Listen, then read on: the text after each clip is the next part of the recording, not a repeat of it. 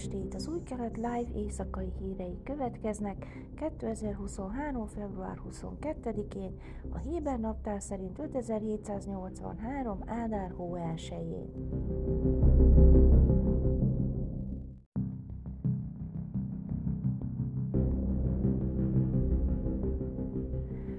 Jordániai repülőtér tisztviselői megtagadták, hogy egy izraeli rabbi felszálljon egy Amánból induló repülőgépre Tvilinyivel biztonsági okokra hivatkozva. Mose Haliva rabbi, aki hétfőn átszállással utazott Tel Avivból Dubajba, azt mondta, amikor a biztonsági őr levágta a szíjakat a Tvilinről, a holokauszt alatt készült képek jutottak eszembe, amikor a nácik levágták a zsidók bajeszát és szakállát, mondta Haliva kedden a The Times of Israelnek elég megrázó volt, tette hozzá. Az angliai származású Haliva családjával jelenleg Izraelben él, miközben egy szefárd közösség vezetőjeként Dubajban is szolgál. Csak kézipodgyászal utazott, amiben két készlet filin is volt. Amikor a biztonsági pulthoz ért, egy őr megkérdezte, mire valók a vallási tárgyak. Ez a fickó okot keresett a táskám ellenőrzésére, mondta Haliva, aki a múlt héten incidens nélkül tette meg ugyanezt az utat ellenkező irányba, hatalmi játékokat akartak játszani. Haliva elmagyarázta a Tvilin célját, és megjegyezte, hogy a zsidók és a muszlimok unoka testvérek és ugyanahoz az Istenhez imádkoznak, de hiába. A biztonsági őr ragaszkodott hozzá, hogy ne vigye fel a Tvilint a gépre, mivel a szíjak biztonsági kockázatot jelentenek. Haliva azt mondta, azt feltételezte, hogy a nemzetközi repülőtér személyzete ismeri a különböző vallások tárgyait, köztük a Tvilint. Az, hogy az őr azt akarta, hagyja hátra a tárgyakat, számomra ez az antiszemitizmus jele volt, mondta. Halivát hamarosan hat biztonsági őr vette körül, és utasították, hogy menjen tovább, hátrahagyva a tvilint vagy letartóztatják. Mivel nem akarta elhagyni a szent tárgyakat, ki tudja, mi lett volna velük, drasztikus döntést hozott, és felajánlotta az őrnek, hogy vágja le a szíjakat, hogy legalább az értékesebb dobozokat magával vigye. Szíjak nélkül a Twilin nem használható imára, de megjavítható. Az őr visszautasította és ragaszkodott hozzá, hogy hagyja hátra a teljes készletet. Haliva nem volt hajlandó engedni, és egy magasabb rangú biztonsági vezetőt keresett, és végül sikerült meggyőznie egy igazgatót, hogy magával vihesse a dobozokat. Együtt visszatértek a biztonsági pulthoz, és az ott lévő őr levágta a szíjakat. Megalázó volt, fájdalmas, mondta. Haliva többé nem kíván Jordánián keresztül utazni.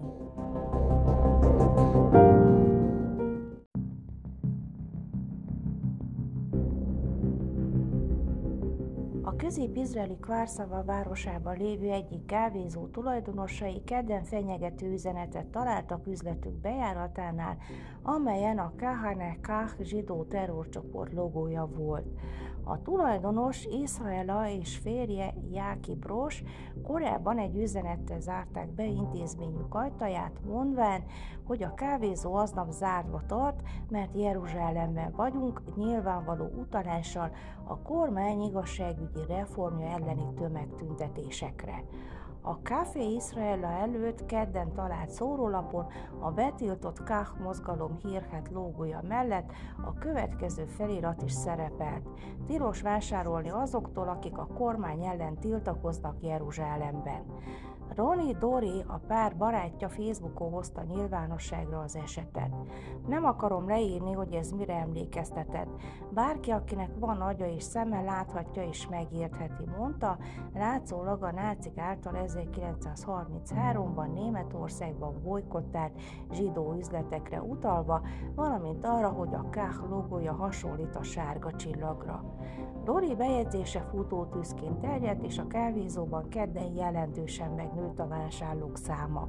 A támogatók között volt Itály Gál, a Kvárszaván lakója is, aki a 12-es csatornának azt mondta.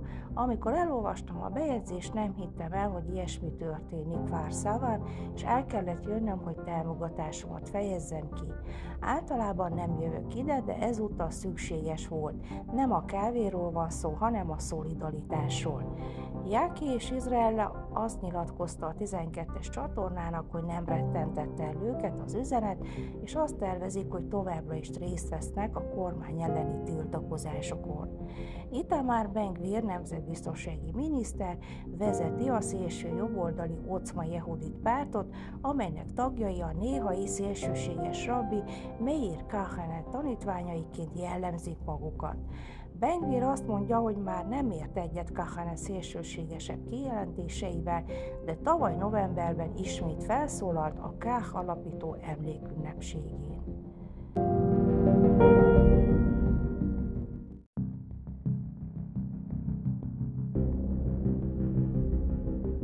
Összecsapások törtek ki szerda reggel a sírató falnál, amikor kemény a zsidók blokkoltak és zaklattak egy tiltakozással és imádsággal összekötött szertartást a szent helyen. A siratófal asszonyai csoport támogatói köztük az Egyesült Államokból ide látogató reformrabbik elmondása szerint az ortodox tüntetők leköpték, meglökték és verbálisan bántalmazták őket, miközben a falhoz próbáltak eljutni. Az erőszakos összecsapások menetrendszerűen havonta előfordulnak a Kótel főterén, amikor a siratófal asszonyai csoport minden a zsidó naptár szerinti hónap első napján a női részlegben tartanak Isten tiszteletet, annak ellenére, hogy a hely ultraortodox vezetősége és számos kemény vonalas ortodox vezető hevesen ellenzi ezt.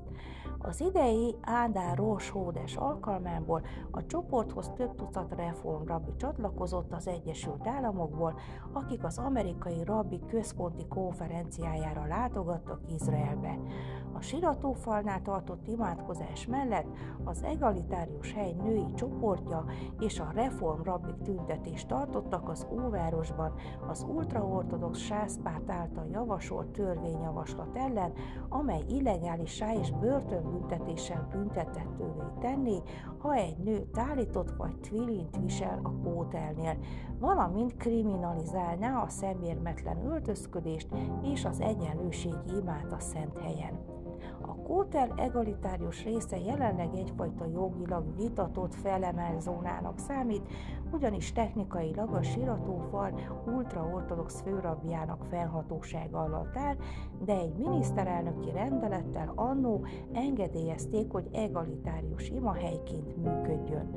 A siratófal kompromisszum néven ismert terv, amelynek kezdeményezője a zsidó ügynökség volt, a problémát és a szenteljel kapcsolatban a legfelsőbb bírósághoz benyújtott számos beadványt igyekezett megoldani. A Benjamin Netanyahu miniszterelnök által aláírt megállapodás évek óta nem került megvalósításra, mivel a miniszterelnök a háredi pártok nyomása alatt különböző kifogásokra hivatkozva elhalasztotta a megvalósítását.